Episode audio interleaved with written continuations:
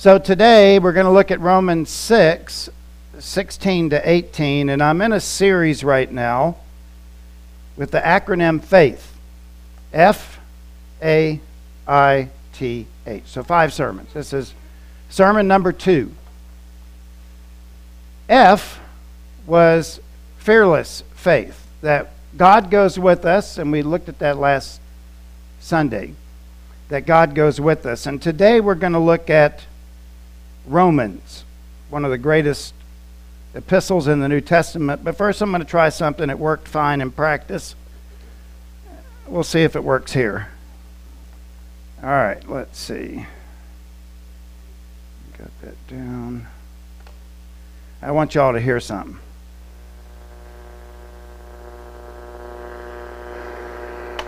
Uh, okay, well, it worked in practice.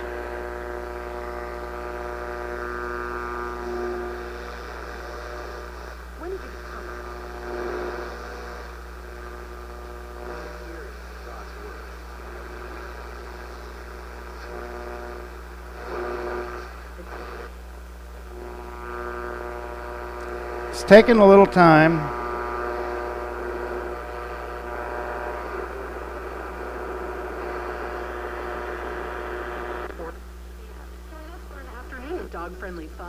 Hey, I got it.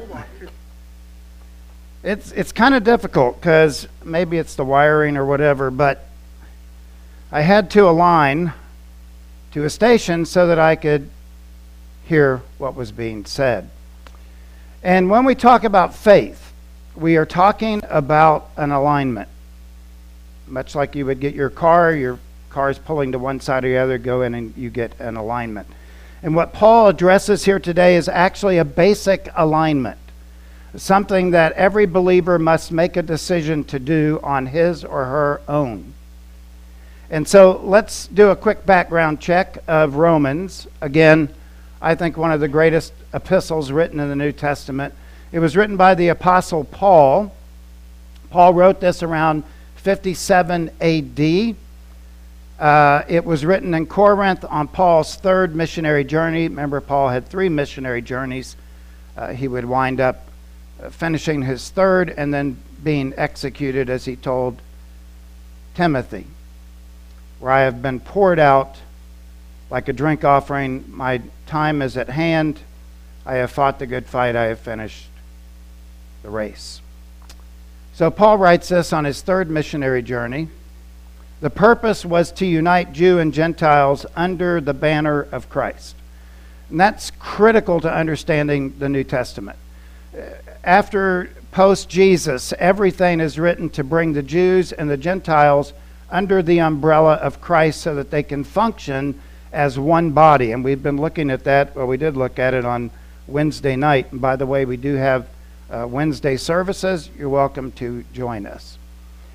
The big theme is justification by faith. Chapters 1 through 3 in Romans, everybody's guilty. We've all sinned, we've all fallen short of the glory of God. And if that's the case, how do we reconcile it? How do we get back the right standing with God? And the simple solution is you have justification by faith. Paul writes, Abraham believed God and it was accredited to him as righteousness. So the issue, central issue to faith is some form of spiritual alignment with God.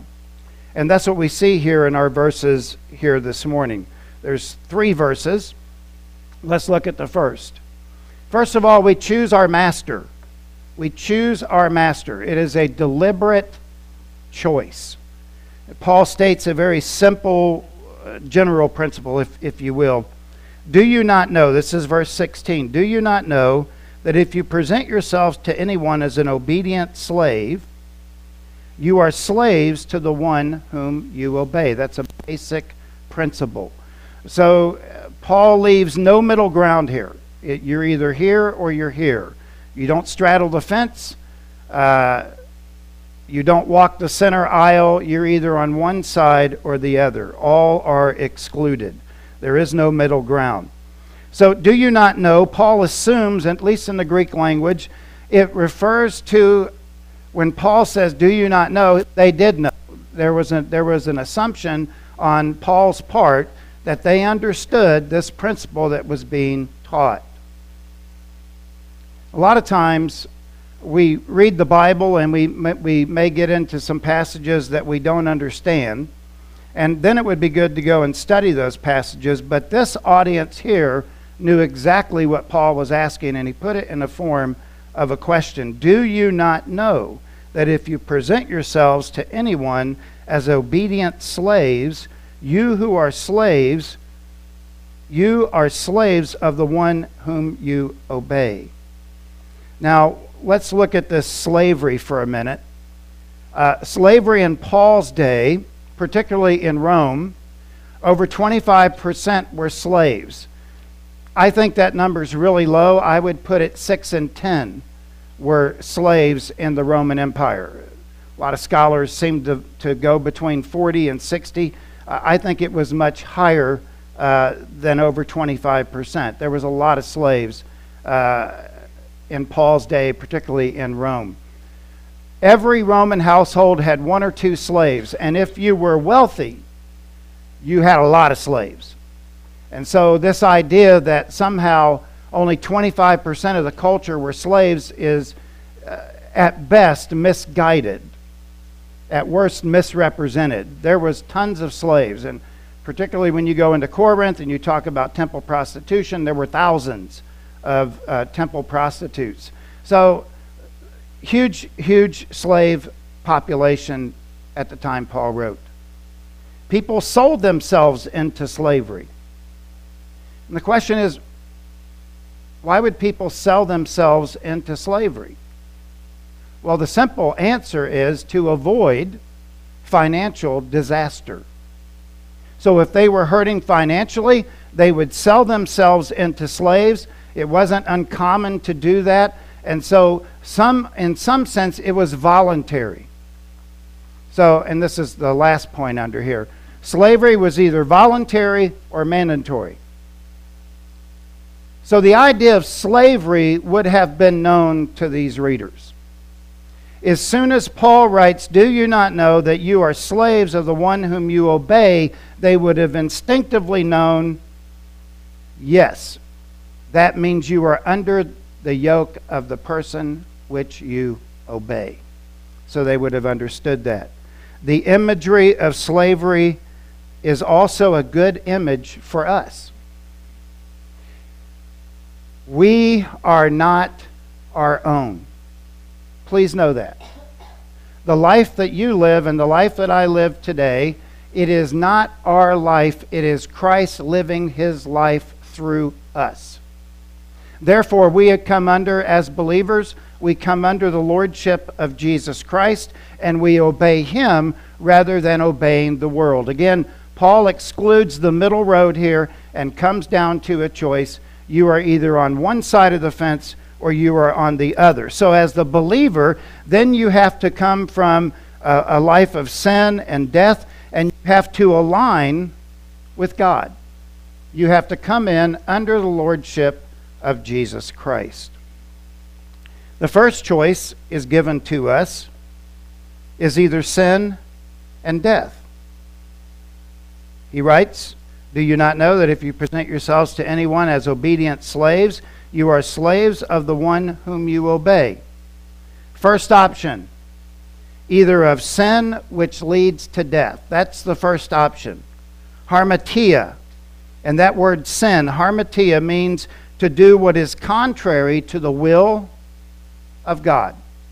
And it also means wrongdoing. So when you talk about sin, sin is anything that is against the will of God, and it is a lifestyle that is lived by wrongdoing. That is, cheat, lie, steal, all those issues come up. And it really shouldn't be named in the kingdom of God.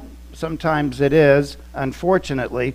But harmatia means that there is a defiant moment in a life when the person decides, I'm going to reject the gospel and I am going to live a life of wrongdoing. That's problematic because of the word death, thanatos.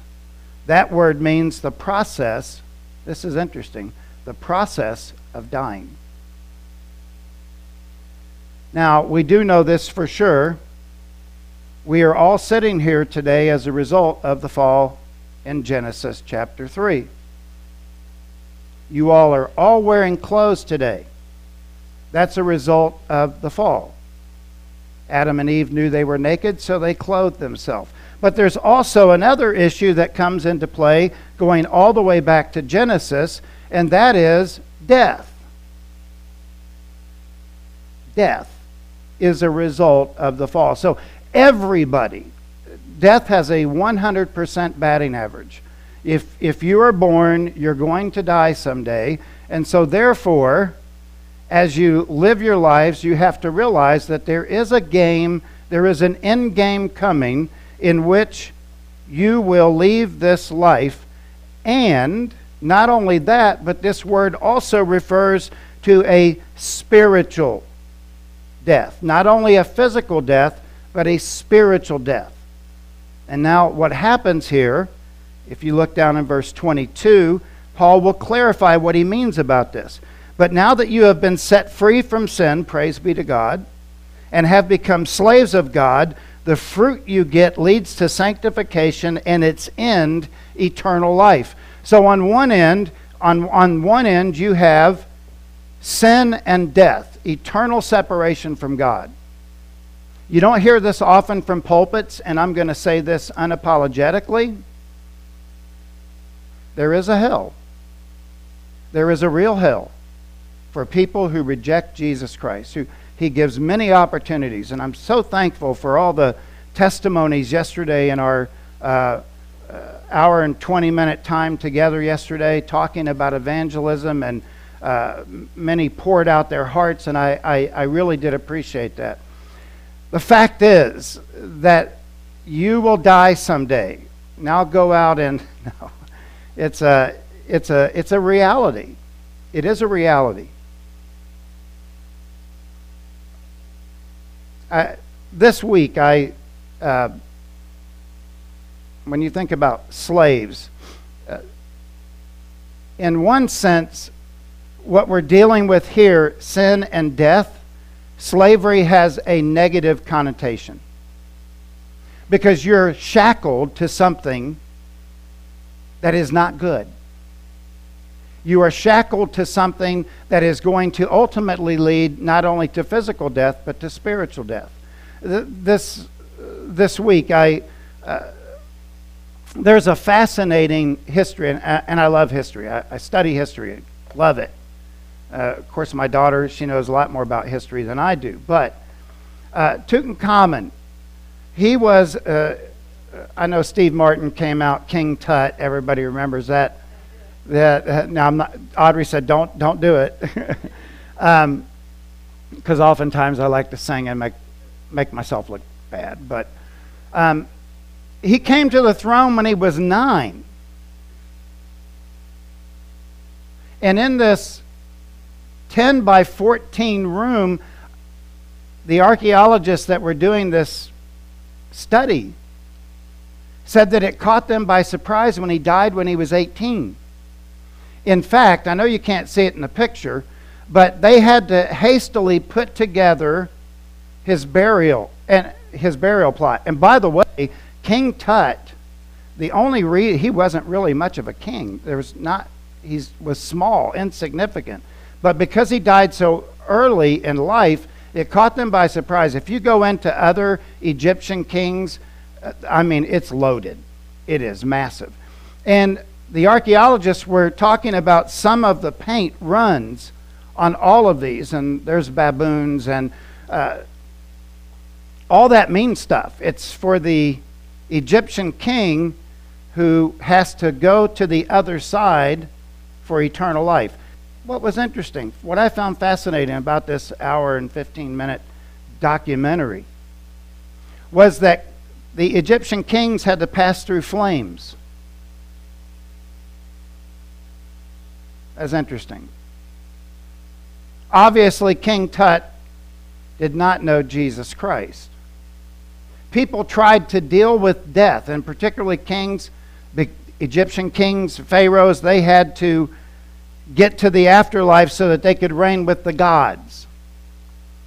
And uh, you could tell, I mean, very clearly, they did a how long it would take. They had stone cutters working, and it, it would have taken much longer. He would have already missed the moment of the afterlife. Let me, let me simplify this. You miss living with Jesus Christ because you choose the long, wrong master.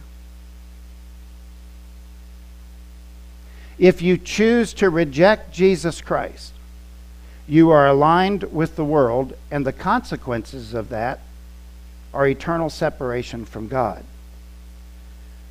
So you choose your master. Now, on the other end of the spectrum, having looked at sin and death, you can choose obedience and righteousness. It is a, it is a choice. It is a choice. Or, Paul writes in verse 16b, or of obedience which leads to righteousness. Again, notice there is no middle ground. You're either on one end of the fence or the other. And I, know you meet people that say, well, I'm neither here nor there. Well, they, they might believe that, but a no decision or a maybe decision is really a decision to follow sin and death. And that's our job as believers. When you're out there on highways and byways of life to share the gospel, to love people. I think that's the most important thing is to love them. So there is no middle position. Now, hear the word obedience. Hupakoe. Hupakoe means to obey. Listen to this definition very carefully. To obey on the basis of having paid attention. So when you read the gospel and it says uh, that you're a sinner and that you need to trust in Jesus Christ as your Lord and Savior, by obedience you trust in that and then are made right with Him and put brought back into a right relationship with him based on obedience. This is a positive obedience. This is an obedience that it radically changes everything in your life. And what they're obedient to is in verse 17 to the standards of teaching. Now, this word righteousness, dikainosyene, dikainosyene, and it means the act of doing what God requires. So, on one end of the spectrum, you have wrongdoing, which is against the will of God. And on the other end, you have obedience, that is, trusting in Christ, and that leads to doing what God requires. Listen, when you trust in Christ, you have fulfilled every law that God ever wrote because of Christ. He is the one who did it all for us. And by trusting in Him, we align ourselves with God, we align ourselves with Christ, and the Holy Spirit comes and lives in us and aligns us, keeps us aligned with God. So you have, again, wrongdoing, right doing, doing what God requires. And you say, well, Pastor, it's, it can't be that simple. Yes, it can you have to make a choice. Here's the, here's the good news that when Jesus Christ on the cross, and we celebrated just a couple of weeks ago, Good, Good Friday, he said, It is finished. What did he mean, it is finished? It means that your sin and my sin was paid for by the blood of Christ. And therefore, based on that and that alone, understand I have nothing to bring to God. I have nothing of my own to bring to him to make me somehow acceptable. I am a sinner saved by the grace of God, and that's what you are sinners saved by the grace of God. So we have nothing to bring. Christ did it all on the cross, and that's why we can praise him and sing of him and glorify his name in our lives because we have nothing to bring. Nobody in here is good enough to get into the kingdom of heaven by themselves. It was done by Jesus. And that is a fact. This righteousness, the act of doing what God requires, also, just like the word death, also looks forward eschatologically to the day that we see our, our Savior face to face. So it's a righteousness in a right standing with God that was done by Jesus Christ. Amazing. Some people miss the kingdom of God by this far. They know it here, but they've never taken it here.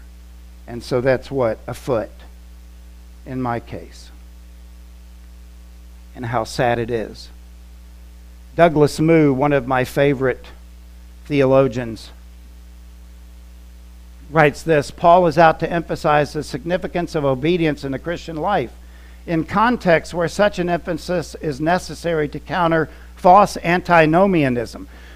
So there's some that believe that since we're under Christ, we don't really need law. There is a law of Christ. Bear one another's burdens and fulfill the law of Christ. But then there's also this. Paul addresses that right here. What then? This is verse 15. Are we to sin because we are not under law, but under grace? Paul says, by no means. So there's some in the Christian community that say, well, we just get rid of any boundaries. We can live our lives the way that we want. That's not coming under and aligning with God's principles, which is crucial. When you're saved, you're saved. You are no longer slaves of sin and death. You become slaves of righteousness. You obey God and His principles. And then Douglas Moo goes on to say the freedom of the Christian life is not freedom to do what one wants, but freedom to obey God willingly, joyfully, and naturally. It is a joy to serve our Redeemer. That puts a positive spin and I think Douglas Moo is one of the deepest theological thinkers of our day. But he's absolutely right. When we get to a place in our lives when we go, I have to do this because this is what God wants me to do. Or doing this because I love Christ. Big difference. Big difference. So here we choose which way we are going to go in our lives. It's so sad. It really is. It, it's so sad.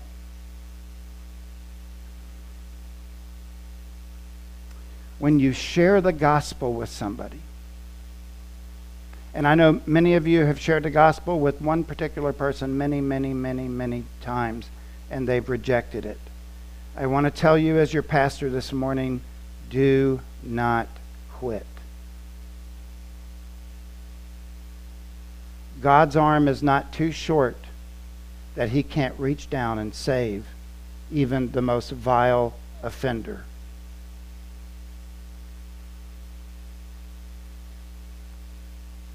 Mr. Collins in Bible college. I remember this, and if I've said it, bef- said it before, just excuse it as age. he went into a home and he said the home was filthy. There were just a mess. He was actually afraid to sit down. He told us this in Bible College Pastoral Ministry 101. He said there were cockroaches crawling on him. And he said what he really wanted to do was get out of the room. And he did. He got in his car he said, I hurriedly got out of there because it, it was filthy. And Mr. Collins got in his car and he was getting ready to put the key in, and he heard this voice Such were you before I saved you. Brothers and sisters, we need to look at people differently. We need to see and understand. I'm with you. I get angry and irritated at times when I see how messed up the world is. But we need to change our perspective. The lost world acts the way they do because they are lost.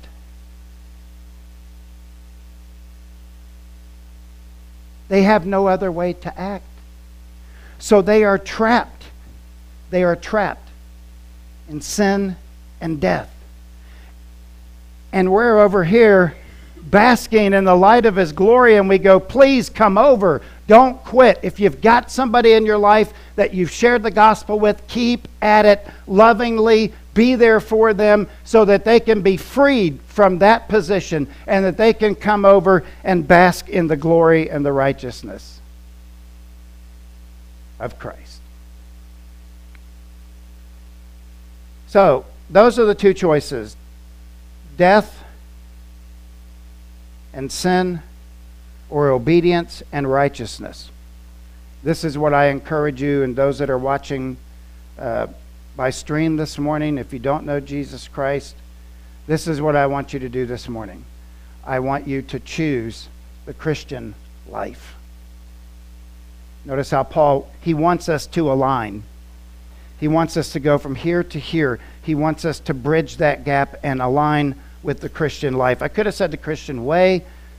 Christian way is a little broad. Christian life means there's a, con- there's a connection.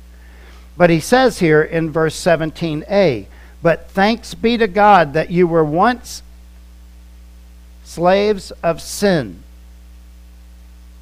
Ami, which means you once possessed characteristics of the lost. One thing that I told our group yesterday, and actually they knew the answer. I didn't have to explain on it. I said, How do you share your personal testimony? What three things are important in a personal testimony? They all said it. And I was taken back, and it saved us 10 minutes. But they said, How your life was before Christ, how your life was the day you trusted in Christ, and how your life is now. All of us had a past. None of us came out of the womb a Christian. Right? I think back to my life and I you know, I was I was pretty good, but the bottom line is I was bad. I had I was separated from Christ until I trusted in him and then God delivered that.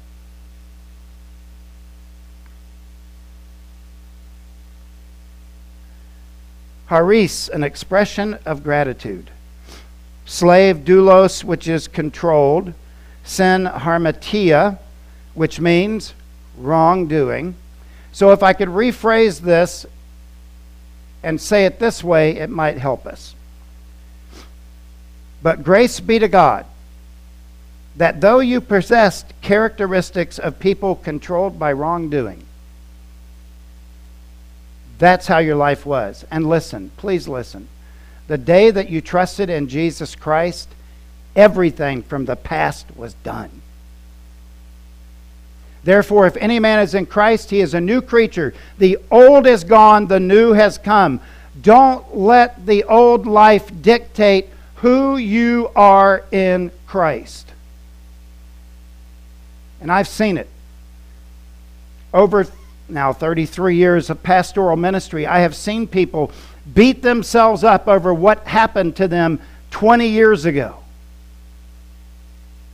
And they carry this burden, and I say, Christ has already crucified that. It's done. Let it go. Satan wants to hold you back so that you can't live your best for him. That's what he wants. He wants to keep you at the foot of the cross so you never advance. I'm telling you, as your pastor, let it go. If it was crucified by Jesus Christ, it is done, it is forgiven. You carry that sin no more.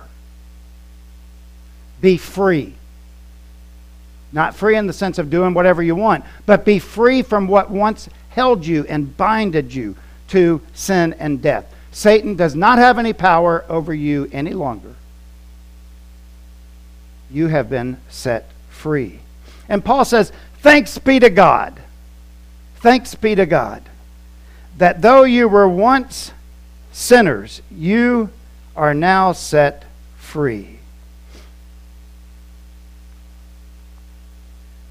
Paul writes it, or in Ephesians, writes it this way as you were dead in your trespasses and sin which you once walked, following the course of the world, following the prince of the air, that's Satan, the spirit that is now work at sons of disobedience. Those who are over here who have chosen not to follow Christ, they're on this end. And who does that? Who does that? Well, in their case, the God of this world has blinded the minds of unbelievers to keep them from seeing the light of the gospel of the glory of Christ, who is in the image of God. When you share the gospel, know this there is a spiritual dimension to sharing the gospel. You have to know that Satan is at work, so what you do is you pray for the removal of Satan so that they can be open to the gospel. My experience, my experience alone, when somebody fights so hard against the gospel, something's happening inwardly. Something's happening inwardly. Paul says, You used to be slaves, but now look at verse 17. You have become obedient from the heart. The heart's mentioned, cardia. We'll get to that in a minute. Hupakuo. I like that. Hupakuo. It sounds like a, a bird, right? Hupakuo, hupakuo. Obedient. To obey on the basis of paying attention. God, you said it. I'm going to do it. I love to do it. Thank you for letting me do it. Rather than, okay, God, I got to do it. No, it's joyful. This is a joyful obedience. Not like that obedience which keeps you in the dungeon. This obedience is free. Heart is the word cardia. I'm just going to throw it up here for you. Um, cardia is the causative source of a person's psychological life in its various aspects. This is cardia but with a special emphasis on upon thoughts, heart, inner self, and mind. So this obedience really involves, listen to this because it's key, it really involves the entire person. Right? You don't just give your mind to Christ, you don't just give your thoughts to Christ, you give not only those, but you give your heart to Christ. You give who you are as an individual, as a person. And that can be settled just by going, God, this is where my life is now. I've trusted in Christ. I've made some mistakes, and but God, I want to give everything I have to you right now. That's the obedience that Christ is, uh, that Paul is talking about here. To give everything that you have, your thoughts, your emotions, your feelings, everything. Everything should be focused on Christ and the Christian life. What's the object? Obviously, one object, the big object, is Jesus Christ. But notice what Paul writes in 17b when we're talking about the heart.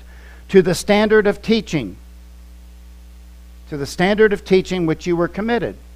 That's the objective. Bowen, Kruidenier, in their commentary, write this It is easy to forget the first century believers did not have Bibles boy, we've got Bibles everywhere. Matter of fact, I, I got Bible on my phone. Uh, they did not have Bibles, as we refer to them today, convenient codified collections of the canon of Scripture. The Old Testament existed on scrolls in a synagogue, so it wasn't available. And the New Testament was being written. Instead of, write, uh, of the written copies of Scripture, oral tradition was the means by transferring history and teaching from one place or one generation to another. So, Paul, although this letter did make it, as he wrote it from Corinth, did make it to the Roman people, it would have been read. And Paul says, wait a minute. I've already written it for you, so now you need to commit yourself to it. And I'll, I'll be honest with you, it's very difficult at times. It's, it's very difficult at times. Because there's some hard sayings of Jesus. Unless you deny yourself, take up your cross, and follow me. Those are tough things to do. But, again, the attitude should be, but thanks be to God, I'm not here anymore. And because I'm not here anymore and I know my future, Lord, I'm going to do this because I love you. That's a big difference. Big difference in tweaking things. For us, uh, for us, we just simply, you, you do realize that we live in a day when we're so blessed. We're really blessed. We, we've got the Bible. It's like in a lot of different translations. One of my favorite versions, it's the Holy Bible written for kids. And sometimes when I'm doing my study for a sermon, I read that little Bible. It's pretty awesome. But we have it in so many different languages. And we're so blessed. They had to go to the synagogues, and it was only read by a few people. So we're so blessed. And there, there was a picture this week. It showed a Bible and had dust on it, and it said, Read me. Go out this week, read, read the Bible, commit to the teachings of the Bible. Not because you have to, but because you want to. And because you love Christ. That's pretty big. Paradidomi. This word committed. Paul writes this to the standard of teaching, that is biblical teaching, that you were committed. Uh, uh paradidomi means to be handed over to something. But it also carries the idea of responsibility. So I hand this over to you. You take it, you read it, and you have the responsibility to live it. Lastly, our desire. Look at verse 18. And having been set free from sin, Eleuthero, Eleuthero means released from sin. You have become slaves of righteousness. We've seen the alignment here in this text from death and sin to righteousness and obedience. Your chains are gone. Y'all realize that, right? When you trust in Jesus Christ, the shackles